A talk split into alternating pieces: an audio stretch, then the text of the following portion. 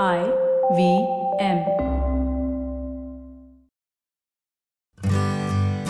Hi, I'm Utsav, a behavior researcher by training and a slow traveler by passion.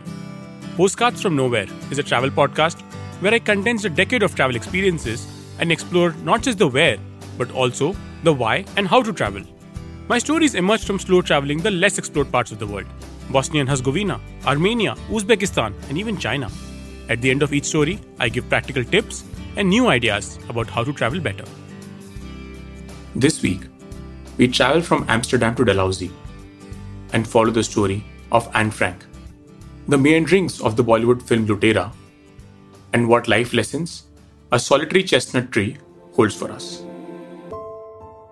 How could I have known how much it meant to Anne to see a patch of blue sky, to observe the seagulls as they flew, and how important the chestnut tree was for her, when I think she never showed any interest in nature? Still, she longed for it when she felt like a bird in a cage. Only the thought of the freedom of nature gave her comfort. But she kept all those feelings to herself. In 1968, a German father described his thoughts on reading his daughter's diary for the first time. But this was not a case of a curious or obsessive parent trying to understand their child. The diary held significance to the world and continues to do so. Meanwhile, the chestnut tree mentioned in the diary stood tall in Amsterdam, specifically at 188 Keizersgracht. With a solid trunk and a classically bell-shaped silhouette, the tree becomes a towering candelabrum by May. Tourists and locals alike marvel as the individual flowers change color, from yellow to orange to carmine. However, in the May of 1945, the tree was missing one of its most ardent and posthumously famous admirers. It was none other than Anne herself, who unfortunately passed away at the age of 15 in northern Germany. She passed away sometime in February or March of 1945.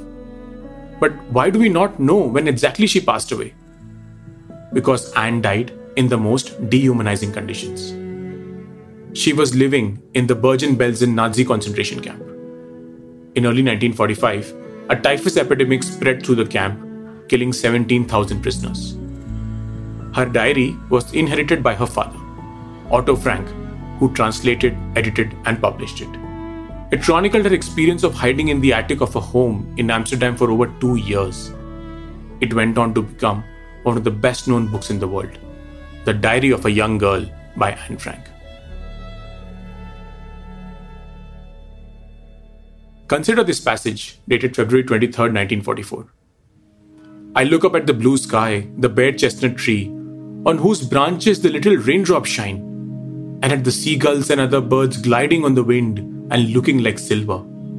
As long as this exists, I thought, and I may live to see this sunshine, the cloudless skies, while it this lasts, I cannot be unhappy.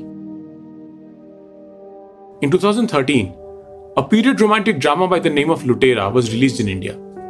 Directed by Vikramaditya Motwane, the film is set in the 1950s, against the backdrop of the Zamindari Abolition Act by the newly independent India. It tells the story of a young con man posing as an archaeologist and the daughter of a Bengali zamindar. The film was not a commercial success, but received critical acclaim. It was loosely based on the short story The Last Leaf by O. Henry, which is something I first encountered in my CBSE textbook in school. The film follows the story of Pakhi, played by Sonakshi Sinha, and Varun, played by Ranveer Singh. After a delicate romance and a wedding on the cards, Varun deserts Pakhi the night before the wedding. He turns out to be a con man who decamps with the jewels and the rich artifacts owned by Pakhi's family. Distraught by his actions, she moves to Dalhousie. Years later, Varun is out for another con and ends up staying at the lodge in Dalhousie. Their paths cross again. Pakhi and her maid try to turn him over to the police, but he threatens them. Pakhi gives in, but she is nevertheless enraged and repels Varun's comforting advances and explanation. In a letter, she explains to him that she is dying of tuberculosis and will die the day the last leaf falls from the wilting tree outside the window. In the climax scene, shot beautifully with a haunting score in the background, it is revealed that Varun used to tie a painted leaf every single day, just to give Pakhi hope. The scene is accompanied by the lyrical song Zinda, whose lines go,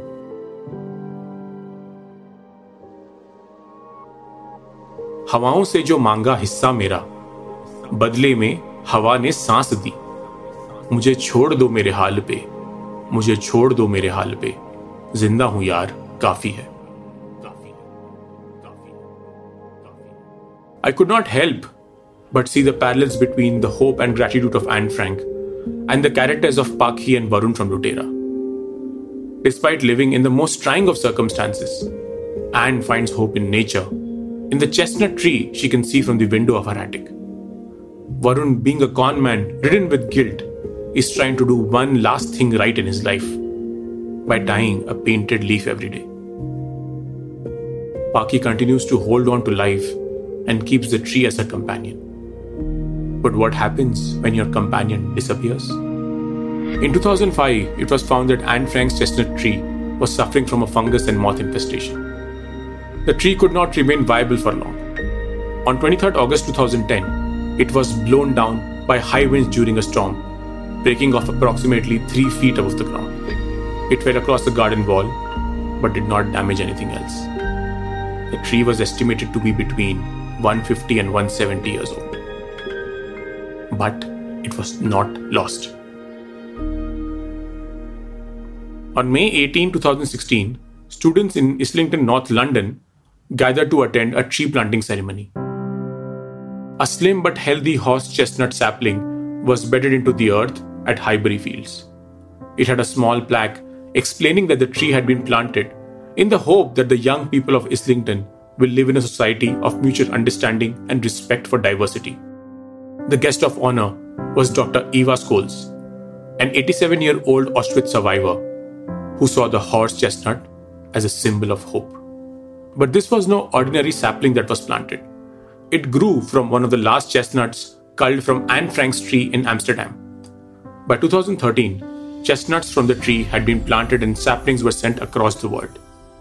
One sapling was planted in Liberty Park in New York City, honoring victims of September 11 attacks. Another of the tree's sapling grows in the front of the Holocaust Education Center in Fukuyama, Japan. Horse chestnuts usually do not live up to even 150 years, but the one which Anne Frank saw lived beyond that. We could always debate whether Varun from Lootera had redeemed himself. Meanwhile, Anne Frank, her writings and her chestnut tree will continue to live on. The question we need to ask ourselves is, are our actions today creating memories that will stay after we are gone? Can we look back at our life and say that we have lived it well? Despite having lived for a mere 15 years, Anne will be remembered. So maybe we should pay heed to the song Zinda, in which, finally relieved of the burden of guilt, Varun says, कब्र पर sir उठा के खड़ी हो जिंदगी, कब्र पर sir उठा के खड़ी हो जिंदगी, ऐसे मरना है मुझे.